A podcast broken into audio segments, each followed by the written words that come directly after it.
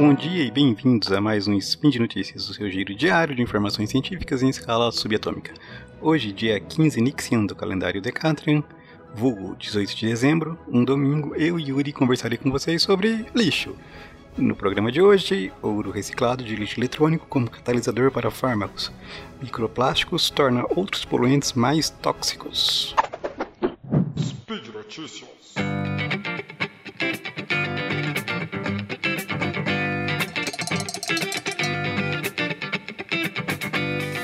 Ouro reciclado de lixo eletrônico como catalisador para fármacos. Um dos problemas que enfrentamos é o que fazer com o nosso lixo eletrônico. É muito, e muito esforço tem sido gasto para buscar soluções para esse problema. Nessa direção, um grupo de pesquisa usou ouro recuperado de lixo eletrônico para produ produzir catalisadores usados na indústria farmacêutica. Bem, alguns, talvez alguns de vocês estejam pensando, ouro é ouro, independente de onde venha. Logo, qual a relevância disso? Bom, realmente, ouro é ouro.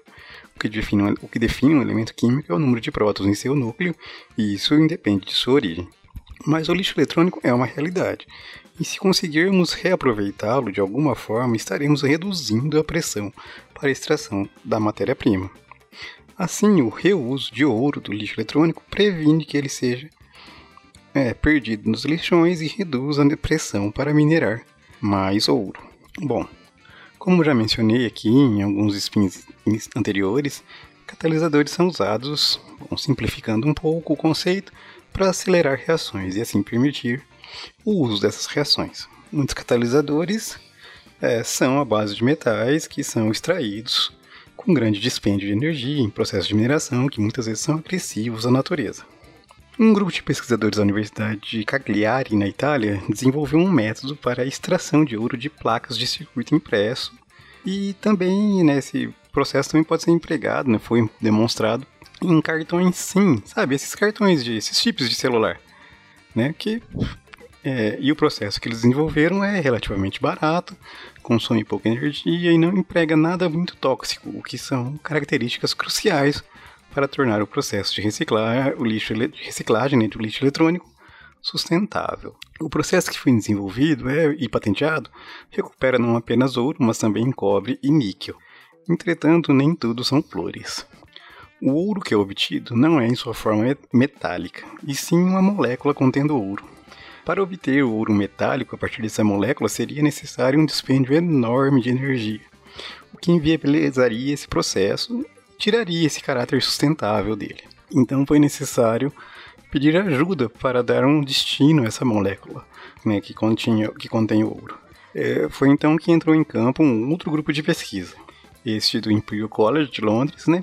Esse grupo de pesquisa testou essa molécula obtida pelo grupo de, da Itália como catalisador para a produção de diferentes fármacos e obteve ótimos resultados, né?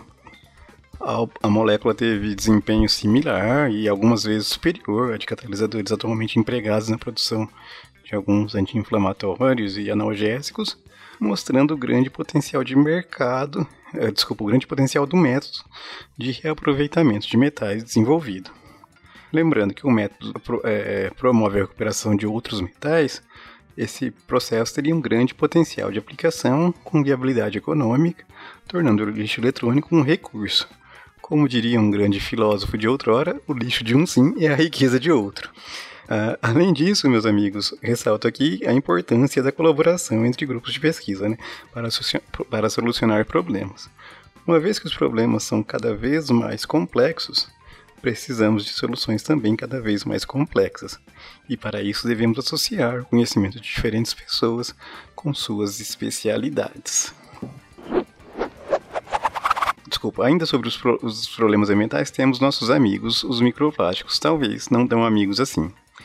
É, os microplásticos, tema recorrente aqui, são aqueles pedacinhos de plástico que estão por toda parte. A, degra a degradação do material plástico gera essas partículas microplásticas, né?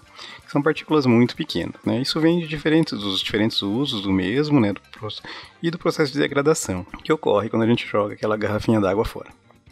Bom, já mencionei aqui também que esforços para facilitar a reciclagem de plástico, lembrando sempre que o plástico é um nome genérico que a gente dá para um, uma diversidade de polímeros. Os microplásticos podem acumular em sua superfície outros contaminantes, como os metais pesados e algumas moléculas orgânicas. e assim se tornam ainda mais perigosos para a saúde, tanto nossa como de plantas e outros animais. Alguns estudos já demonstraram esse potencial tóxico da combinação de microplásticos e metais pesados. Mas além de concentrar esses poluentes, esses materiais podem reagir, alterando assim as suas propriedades. E foi pensando nessas potenciais reações que um grupo de pesquisa foi investigar se microplásticos associados a outros poluentes poderiam mudar o estado de oxidação do cromo, o qual o cromo 3 é relativamente inofensivo à saúde e já o cromo 6 é bastante tóxico. Bom, eles analisaram que ocorre uma mistura de partículas de poliestireno e cromo na presença e ausência de benzofenona. Vamos traduzir um pouco essa essa última frase, né? O que é essa mistura? Seriam partículas de microplásticos de isopor com metal cromo e filtro solar. O primeiro resultado que eles observaram é que a benzofenona potencializa a quantidade de cromo acumulada no microplástico, né? Então, na presença do, da benzofenona, esse microplástico, esse, o, o poliestireno concentrava uma, é, uma quantidade maior de íons de zinco, né? De zinco. É, posteriormente, eles observaram que esse cromo, né? Desculpa, eu falei zinco, mas é cromo, né? Então, é, o que eles observaram é que o, o, o, poliestireno concentrava mais cromo na presença da benzofenona. Então, logo em seguida, eles observaram que o cromo depositado na presença da benzofenona, da benzofenona apresentava um estado de oxidação maior. Assim, eles imaginaram que seria mais tóxico e foram investigar isso, certo? Então vamos aqui traduzir um pouquinho. Né? O que, que eles fizeram? Colocaram lá uma solução, as partículas de microplástico, suspensão, presença dos íons metálicos, de metal pesado, cromo no caso, e o, a benzofenona. Eles observaram que, quando a benzofenona estava presente, a concentração de, micro, de cromo no micro, junto ao microplástico era maior. Além disso, eles observaram que o cromo acumulado na presença da benzofenona tinha um maior número de oxidação. Então ele tinha mais cromo 6 do que cromo 3 em relação à mesma a, a, a, situação em que não, não estava presente a benzofenona. E o que eles foram fazer? Bom, eles deduziram que nessa condição isso seria um, esse material seria mais tóxico, então eles foram testar isso. E o que eles observaram foi justamente que, a, que essa mistura, né, esse microplástico com o cromo com maior número de oxidação, conseguia inibir o crescimento de microalgas, mostrando assim, evidenciando que ele realmente apresentava uma maior toxicidade. Com isso, os pesquisadores demonstraram né, que os microplásticos são um problema maior do que se imagina, porque esse efeito sinérgico na toxicidade dos poluentes torna ele ainda mais perigoso para a vida, torna ele ainda mais tóxico. E aqui eu reforço o que falei na primeira notícia: não há solução simples para problemas complexos. Então a gente precisa agir em conjunto para achar soluções reais para esses problemas. Por hoje, meus amigos, fico por aqui. Lembro a todos que os links né, para os artigos aqui comentados estarão no post e os convido a dar uma lida nesse material e deixar lá um comentário, uma sugestão ou mesmo um xingamento para a gente. Aceitamos é, sugestões para temas a serem abordados em episódios futuros também. Lembro ainda que esse podcast só é possível acontecer por conta do seu apoio no patronato do SciCast. E se ainda não é um patrono, considere essa possibilidade. Um forte abraço e até amanhã.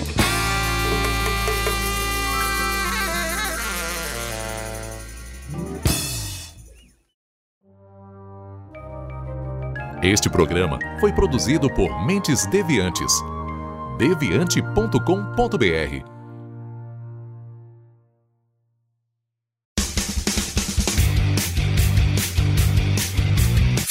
Cortes, edição de podcast.